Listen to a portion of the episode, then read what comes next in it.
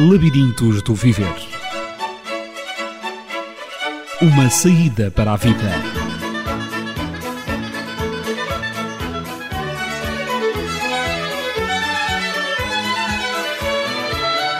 No labirinto da vida, quando você não encontrar a saída, não desista de a procurar.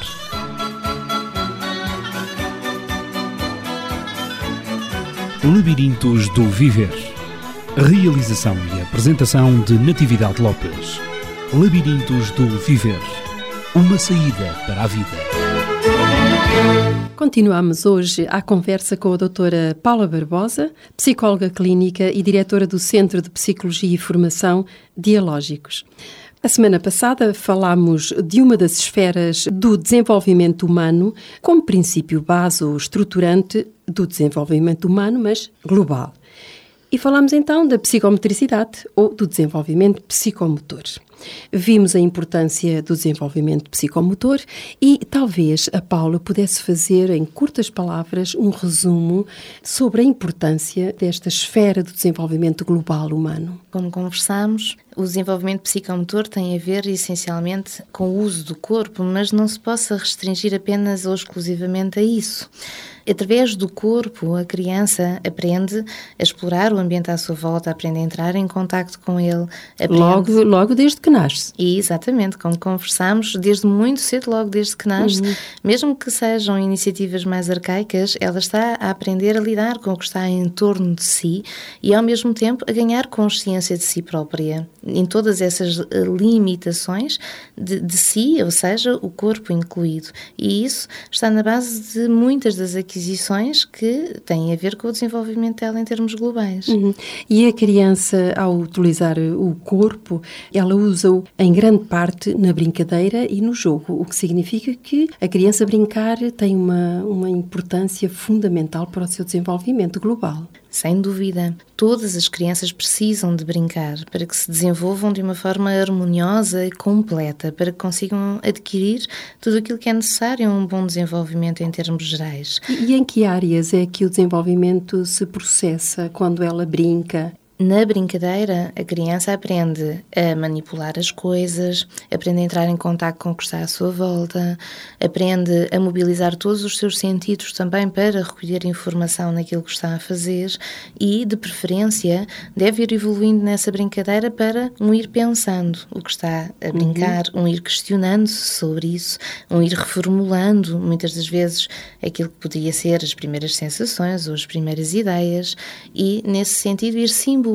cada vez mais, através da brincadeira, o seu mundo interno. Exato, portanto, ela está a desenvolver em simultâneo, ela está a tomar consciência do seu corpo e ela também está a desenvolver a sua mente. Sem dúvida. Parece-me que há uma diferença entre o brincar e o jogar. Serão uma e a mesma coisa, Paula? Quase que poderíamos considerar que o jogo está incluído na brincadeira. Claro. Mas brincar, até mesmo como fomos conversando, tem a ver com iniciativas em prol do que está fora. O que está fora de si. Exterior à criança. Exatamente. Então, brincar pode-se considerar mesmo as coisas mais arcaicas, mesmo os bebés. Quando manipulam um brinquedo, quando o batem para fazer barulho, eles estão a brincar também, apesar de, para os adultos, isso parecer estranho muitas vezes, porque não está a adquirir ali um simbolismo muito claro. Estão apenas ações, sem um significado muito próprio, aparentemente, digamos que se possa retirar dali. O jogar é um brincar onde se conseguiu uma certa estrutura e no qual já se conseguem desenvolver as noções das regras e dos limites. E será então um princípio daquilo que seja a relação com os outros, a relação social, transpondo as esferas tão importantes como a noção de ganhar, de perder, do que está certo, do que está errado, até onde posso fazer ou não, o que é brincar, o que é agredir e muitas outras. Se a criança é privada, quer em casa, junto da família, quer na escola, se essa criança é privada do brincar e do jogar, quais são as consequências que podem advir? Quando não se brinca, fica-se embotado naquilo que esteja a ser esse desenvolvimento. E as esferas do desenvolvimento, de certa forma, vão se intercruzando todas elas, ou seja, não brincar aquilo que seria um prejuízo em termos psicomotores, acaba por ter repercussões ao nível afetivo, ao nível relacional e mesmo até ao nível da inteligência e do desenvolvimento cognitivo da criança. Os efeitos podem ser muitos e os mais variados. Então podemos concluir que se a criança não brinca, ela terá dificuldade na sua aprendizagem em geral? Sim, em todas as áreas de vida, quer no aspecto sensorial, quer no aspecto cognitivo, no aspecto afetivo. Portanto, tudo isso pode ser afetado quando a criança é privada de brincar ou de jogar, porque a criança, como a Paula disse, não tem acesso ao plano simbólico e ao plano imaginário. E ela pode aprender, mas é alguém que utiliza a inteligência apenas de um modo concreto, de um modo factual e de um modo funcional. E foi baseada nesta sua afirmação que a semana passada falou das brincadeiras das crianças, quando são incluídas nessas brincadeiras armas. Espadas, pistolas, metralhadoras e, nomeadamente, os rapazes gostam muito de brincar com esse tipo de brinquedos. E a Paula referiu que isso poderia ser, de alguma maneira, salutar. Mas nem todos os ouvintes que escutaram esse programa estão de acordo. E houve ouvintes que pediram se poderia clarificar melhor a noção que deu de que a criança também necessita brincar com armas se ela pede, se ela gosta. Não que se lhe coloque nas mãos essas armas, mas se a criança faz, por exemplo, de um arame, ela faz uma pistola, não é? Ou até de um pano da cozinha. Quando está junto da mãe, lá na cozinha, pega no pano e faz o gesto, não é? E faz a pistola e atira-o para o gato ou para a mãe, de brincadeira, enfim. O seu simbolismo, não é? É muito, muito interessante, e a sua criatividade. Então, qual o interesse em a criança, se ela quiser, se ela gostar, em deixá-la brincar com esses objetos, digamos, bélicos, não é? Que representam a guerra. Quando falámos na importância do brincar, falámos, por exemplo, naquilo que tinha a ver com essa expressão da agressividade, tantas vezes presente na brincadeira. E isso pode-se correlacionar com esta noção de aprender e construir a inteligência de um modo criativo e então dar acesso àquilo que seja um plano imaginário ou aquilo que seja uma aprendizagem mais concreta. E então, dessa maneira, quase como que utilizando algo sem ter pensado, sem ter elaborado isso. Por exemplo, quando falávamos em relação ao uso das armas, a dar ou não dar instrumentos agressivos ou bélicos às crianças, nós falávamos neste sentido. Todas as pessoas têm uma agressividade natural, todas as crianças, de uma forma espontânea, vão ter brincadeiras agressivas. Pode ser brincar aos soldadinhos, pode ser brincar às guerras, como pode ser rasgar uma folha de papel, fazer uma luta, um choque entre carros. Diversos exemplos onde essa agressividade está a ser expressa. Mas daí a importância de que a criança seja acompanhada nesse brincar, para que então um educador, o adulto, possa ir ajudando a pensar o que está a acontecer, construir uma ideia, construir sentimentos, construir juízos em torno do que está a acontecer e ajudar a retirar um simbolismo, um significado dessa brincadeira, ajudar a criança a utilizar o brincar num sentido de expressar simbolicamente algo, que esse algo não tenha que ser expressado então de uma maneira concreta. O que seria o concreto? Se a criança é sempre colocada a brincar sozinha, se ela apenas tem acesso a brinquedos que utiliza, e, por exemplo, muitas das vezes os meninos só têm carrinhos ou só têm armas. Então, é quase como se nós lhes estivéssemos a dar uma noção de realidade e de concretismo, quase uma reprodução daquilo que se passa no jogo, ou daquilo que se passa no filme, daquilo que vêem na televisão, e não estamos a ajudar a fazer ali uma representação simbólica do que são essas coisas que as crianças observaram e nas quais elas com certeza sentiram algum impacto emocional.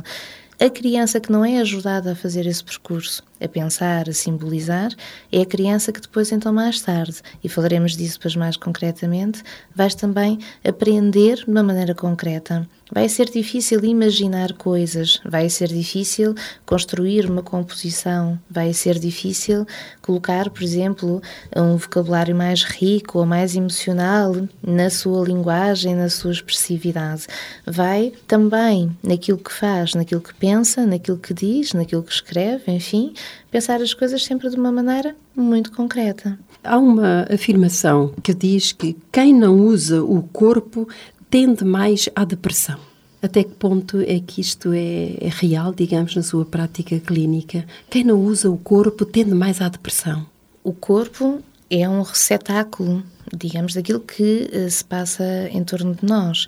É no corpo que estão localizados tudo o que faz parte de nós, do corpo, incluindo a cabeça, mas, para além daquilo que seja a cabeça, temos uma série de sentidos a funcionar e a receber estímulos do ambiente circundante. Então, nesse sentido, esse corpo tem uma série de reações fisiológicas àquilo que se vai deparando, ou porque se deparou com algo frustrante, ou porque algo causou sofrimento ou mesmo dor física, ou porque há aquela sensação que se reconhece de stress, depressão do exterior, e o corpo está a processar todas estas coisas. E todas estas coisas devem fazer então uma ligação ao pensamento, devem poder ser pensadas.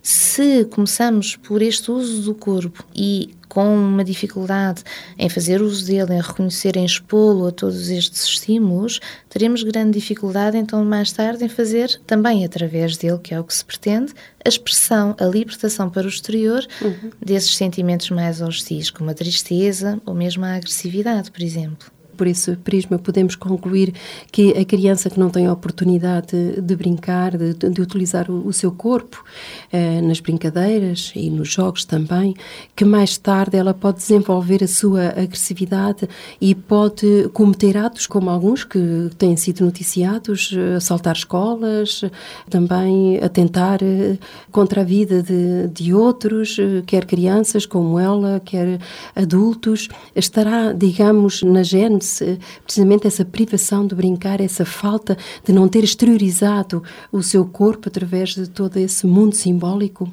Podemos considerar que é uma espécie de ligação interna entre o que o corpo sentiu, recebeu do exterior, aquilo que o pensamento descodifica disso e aquilo depois seja uma espécie de ligação final onde as coisas saem, são exteriorizadas e, digamos, possam ficar arrumadas.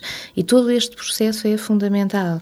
Não podemos só nos refugiar ou naquilo que seja agir, utilização do corpo, mas sempre de uma forma concreta, sem ser pensada, sem ser questionada, sem de fazer ali um paralelismo também emocional, como não podemos também refugiar-nos só naquilo que seja um pensar sobre as coisas, sem termos a consciência aqui que esses pensares, e muitas das vezes as noções só de dever, onde é que elas se ligam em termos afetivos, em termos emocionais, o que é que elas trazem à pessoa por dentro, o que é que elas a fazem sentir.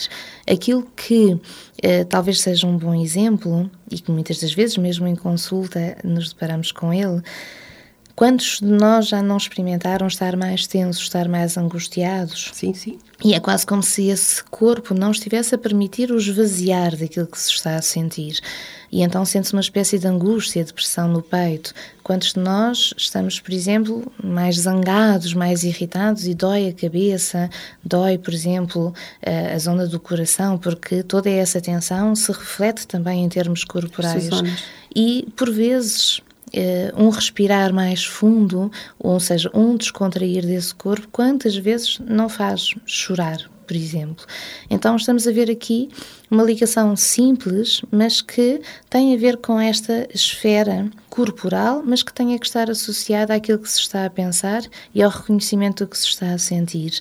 Todos esses exemplos de delinquência, de agressividade, por exemplo, têm necessariamente a ver, e também aqueles que estávamos a falar há pouco, por exemplo, depressões mais profundas, têm a ver com tudo isto estar ou trancado dentro desse corpo, se pudéssemos utilizar esta expressão, sem conseguir sair, sem conseguir ser expelido de forma alguma, simbolicamente, ou, por outro lado, este corpo ter sido utilizado numa ação que é tão contínua e nunca pensada, que é, pudéssemos dizer, um corpo vazio, um corpo amorfo, um corpo que apenas vai em prol de um ato qualquer, a chamada fuga para a ação, a passagem ao ato. Age simplesmente, sem pensar o que faz, sem pensar nas consequências, sem ter em conta o outro e sem ter em conta também aquilo que em si próprio faz essa motivação. É preciso compreender que muitas das manifestações agressivas, e que tantas vezes encontramos nas notícias, têm a ver já com uma incapacidade muito precoce dessas crianças, enquanto eram crianças, de conseguirem aperceber-se das suas próprias motivações. Se estão a zangar-se através de um ato qualquer, essa zanga com certeza não começou ali. Começou com outras coisas que não foram pensadas. Parece-me também importante o estilo, o tipo de brinquedos que são utilizados pela criança, sobretudo em relação, não digo às escolas, porque aí existe uma orientação pedagógica do jogo, da brincadeira e didática também, mas em relação aos pais. Muitas vezes os pais desconhecem, ou os adultos desconhecem, quais os brinquedos mais apropriados para a criança numa determinada idade, ou em cada uma das fases da sua vida, na infância e depois da infância também na adolescência. E seria importante também falarmos neste aspecto quais os brinquedos, quais os jogos que são mais compatíveis ao desenvolvimento das pré-competências, digamos assim, para a aquisição do conhecimento, das aprendizagens que a criança e o adolescente necessita ao longo do seu desenvolvimento. Poderia dizer que e os brinquedos, de uma forma usual, estão registados, fornecem essa informação ao consumidor, das idades ajustadas. Uhum. Mas aquilo que talvez fosse importante referir em termos da escolha ou do uso até dos brinquedos seria o cuidado a ter com a noção de competitividade. Ou seja, todos têm que aprender a competir. Aquela pessoa que, eventualmente, mesmo mais tarde em adulto, nunca consegue colocar-se à frente, sentir-se mais importante que os outros, decidir uma coisa por si, mesmo que isso prejudique os outros.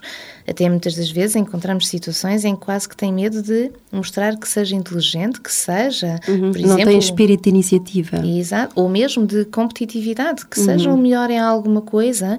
Tem uma série de medos, de receios que isso deixa o outro, por exemplo, triste, ou que o outro não consiga lidar com isso, quer seja por isto, quer seja pela criança que se estrutura num sentido de a felicidade só vem quando ganha, e então estrutura-se naquilo que sejam as relações interpessoais apenas neste conceito de competir por algo, é algo que ela aprendeu em todas essas brincadeiras e jogos de uma forma mais primária. Porquê? Quando se está a brincar com a criança, tende-se, quer no jogo, quer noutras situações, a dar a noção de que vamos ver quem ganha primeiro. Quantas vezes, por exemplo, mesmo nas escolas ou mesmo à mesa, na refeição, quem acaba de comer primeiro? Quem faz alguma coisa primeiro? Como se fazer o primeiro fosse sempre aquilo, exclusivamente, o que seja positivo. E brincar é muito mais do que isso, é muito mais do que ganhar alguma coisa. Então a escolha dos brinquedos parece-me que deveria ter isto em conta. Brincar para pensar, para simbolizar, para fazer um movimento cooperativo com alguém, para partilhar uma brincadeira com alguém, ou seja, para que a dois aprendam a construir alguma coisa e não para que, quando dois se juntam para brincar ou mais, isso apenas resulte num ganhar, num alguém ir à frente e no outro perder. E na dificuldade, naturalmente, que a criança vai ter, então, em assumir esse papel, ou até a lidar com isso, com as consequências em termos da noção de fracasso que isso vai ter no futuro. Digamos também que no brincar, a criança aprende a lidar com situações reais, que a vida real lhe vai trazer.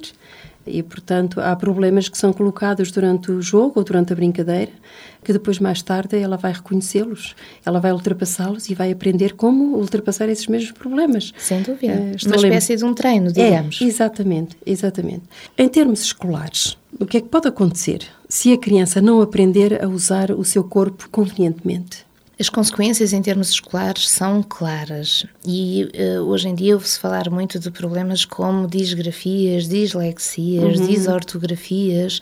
Para quem não conhece os termos, tem a ver com todas as, com todas as dificuldades em aprender a ler, aprender a escrever, aprender, por exemplo, a escrever de uma forma certa, definida, dentro da linha, com uma letra mais bonita. Em todas estas coisas está presente a noção, em primeiro lugar, do esquema corporal. E então, daquilo que temos estado a falar nestes dois programas, do uso do corpo. O que é que entende por esquema corporal? Nós nascemos com o nosso corpo, E podemos pensar que há uma consciência desse corpo apenas porque ele está afeto a nós.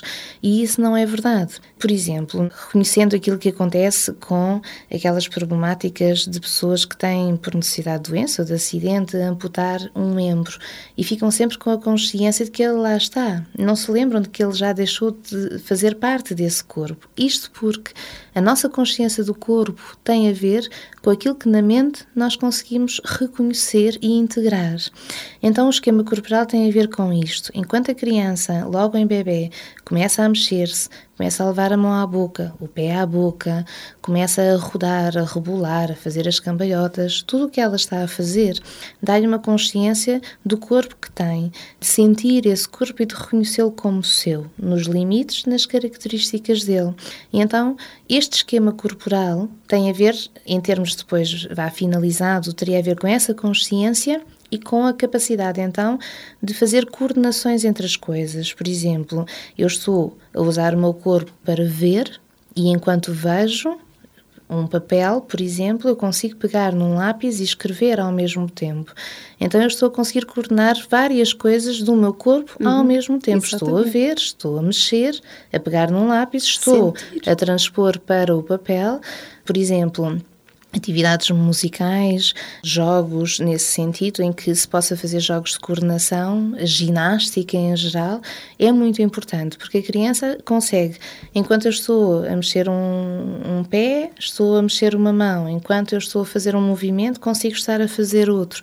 E é nisto que se constitui o esquema corporal e esta é a base da aprendizagem, digamos, mais cognitiva. Em termos de inteligência, é nisto que se assenta a capacidade depois de ler e escrever, ler e pensar, olhar para uma folha e descodificar, estar a usar vários sentidos ou várias ações ao mesmo tempo, nesse corpo que se tem. Doutora Paula Barbosa, penso que seria talvez um momento de dar alguns exemplos e eu coloco a seguinte questão. Em termos da utilização do corpo, em função das aprendizagens que a criança deve fazer, o que é que se espera que a criança tenha que fazer antes de aprender a ler? Ou digamos, o que é que ela pode fazer para ajudar melhor na aprendizagem da leitura? As dificuldades em termos de ler, de escrever, nos são sinalizadas, por vezes exigem que façamos, por exemplo, uma intervenção específica, como temos estado a conversar, em termos da psicomotricidade. Isto porquê? Se nós pensarmos bem, temos que colocar ali uma noção espacial na leitura e na escrita.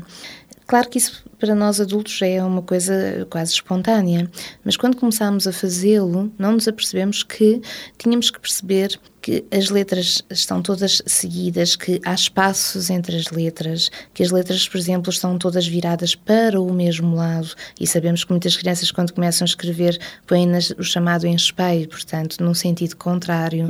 Todas estas noções têm a ver com noções quer espaciais, ou seja, da dimensão espacial, o espaço que uma coisa ocupa, de que maneira é que no espaço estas coisas estão agrupadas, ou, por exemplo, nessa direção, se é para a direita, se é para a esquerda. Então, temos que proporcionar e estimular a criança a brincar, mas também em todas estas esferas, e muitas das brincadeiras, mesmo as mais tradicionais, podem ir ao encontro disto, para que a criança consiga treinar aquilo que seja o equilíbrio, a postura corporal, a sua lateralidade, o que é que fica do lado direito, o que é que fica do lado esquerdo, o que é que fica para cima, o que é que fica para baixo. Há letras muito parecidas, onde elas são exatamente iguais, apenas ficam em espelho. Se nós pensarmos, como por exemplo, exato, ou, por exemplo, o D e o Q, onde elas viram quer para um lado ou para o outro, ou para cima ou para baixo. Muitas vezes uma criança que tem dificuldade de ler ou escrever, ela tem apenas uma dificuldade específica, ou não consegue reconhecer aquilo que são as inversões esquerda-direita, ou só não consegue reconhecer as cima-baixo. Há quem acumula as duas dificuldades, mas por vezes passa apenas por isto. Aquilo que seja coisas de motricidade fina. Muitos brinquedos hoje em dia estimulam isto, mesmo que não seja um brinquedo em especial, cortar coisas, digamos, mais pequeninas, enfiar, por exemplo, para crianças mesmo mais pequenas, quando começam a treinar isto, ter um cordel e enfiar contas nesse cordel. Tudo o que diz respeito ao desenvolvimento da musculatura das mãos, não é? Motricidade fina, daquilo que ela pode fazer com as mãos, digamos. Exato, e desta coordenação entre o estar a ver e o estar estar a manipular, a fazer e a descodificar, porque parece simples, mas envolve todas estas áreas, é um processo muito complexo. E então, para que a criança adquira estas capacidades para depois não só escrever, através da motricidade fina, escrever bem, com uma letra bonita, conseguir manter a linha direita e em cima do risco, como também ao nível das questões, o que é que fica para cima, o que é que fica para baixo, como é que estas coisas se veem a diferença. Isto há que treinar para conseguir aprender, por exemplo, a ler e a escrever de uma forma ajustada. E relativamente à visão? Jogos tão tradicionais como jogos de diferenças, uns jogos que têm a ver não só com memorização, como por exemplo termos umas cartas ou qualquer coisa que se vira ao contrário e a criança tem que emparelhar, são tudo coisas que permitem que a criança desenvolva maior atenção.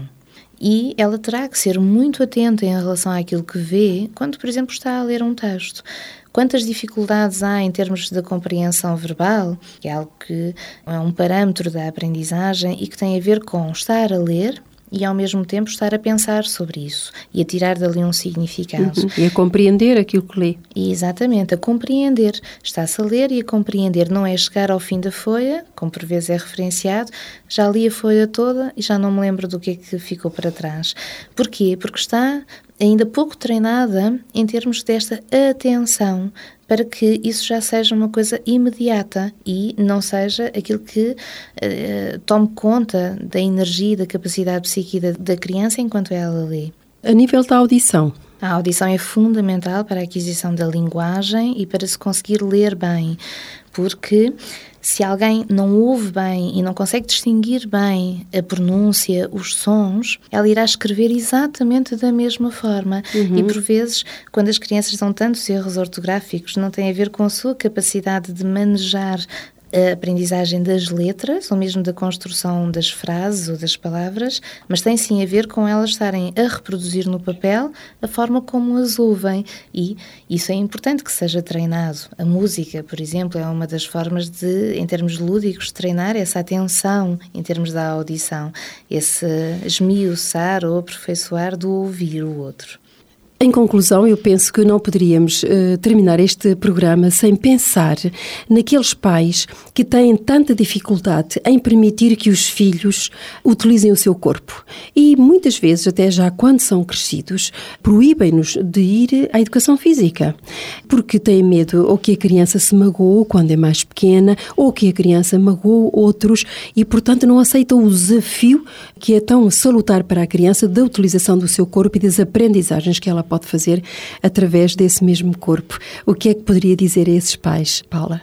As crianças, quando são mais pequeninas, quando são bebés, têm uma elasticidade, têm uma desenvoltura em termos corporais que é natural, que é espontânea. Ela apenas se vai reprimindo ao longo dos anos. Portanto, esses medos, por vezes, têm a ver com as projeções dos pais naquilo que eventualmente possa ser uma noção de segurança, de proteção desse filho, mas que apenas o irá deixar, de facto, mais propenso aos perigos, porque sem aprendizagem do uso do corpo e da noção espacial, da forma como esse corpo reaja, ele não vai aprender a andar bem, ele não vai aprender, por exemplo, se vai a cair, ter uma reação para se proteger, ele não vai aprender mais tarde a conduzir bem, para que então tenha reflexos suficientes. Ele vai ter uma série de consequências que, isso sim, irão deixá-lo mais predisposto ao perigo e à incapacidade de defesa face aos estímulos do ambiente, porque isso é uma capacidade que nasce com a criança e que, então, nas idades mais novas, ela consegue desenvolver com a maior das facilidades. Portanto, essa criança ficará privada de um prazer extraordinário, que é o prazer de brincar, o prazer de jogar. Portanto, aconselhamos que, de facto, os pais pensem de maneira diferente para poderem, assim, contribuir para uma educação global dos seus filhos. E na próxima vez, no próximo programa, o que é que nós poderíamos, então, falar que pudesse ajudar os pais nesta construção do desenvolvimento global dos seus filhos? Poderemos falar em mais uma das esferas, então, mais particularmente, apesar de hoje já termos dado alguns exemplos, da esfera cognitiva, da chamada esfera da inteligência. O que é isso da inteligência? O que é ser inteligente? Como se chega ao fator da inteligência? Digamos, todos nós teremos capacidade de lá chegar ou não? Isso também, a inteligência pode ser desenvolvida. Isso creio que também é um aspecto importante a considerar. Então vamos deixar a resposta para todas essas questões para o próximo programa. Então nós estivemos hoje com a doutora Paula Barbosa. Agradecemos novamente por ter estado connosco e esperamos que responda a estas questões no próximo programa. Obrigada também. Assim nós vamos dar o contacto da Dialógicos, que é o Centro de Psicologia e Formação, onde a doutora Paula Barbosa é diretora e psicóloga clínica. E então, tome nota, é o 938451944. 938451944. E o nosso telefone também já sabe que é o 962042887. Exponha as suas hesitações, as suas dúvidas, as suas incompreensões. Dê-nos alguma palavra para dizermos como é que se está a sentir na sequência destes programas sobre o desenvolvimento geral do ser humano. Então, nos despedimos, tanto a doutora Paula Barbosa como eu, até à próxima semana, se Deus quiser. Labirintos do Viver. Uma saída para a vida.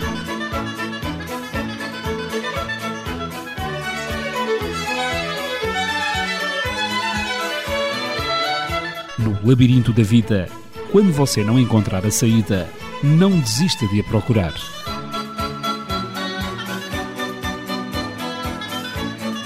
Labirintos do Viver. Realização e apresentação de Natividade Lopes. Labirintos do Viver. Uma saída para a vida.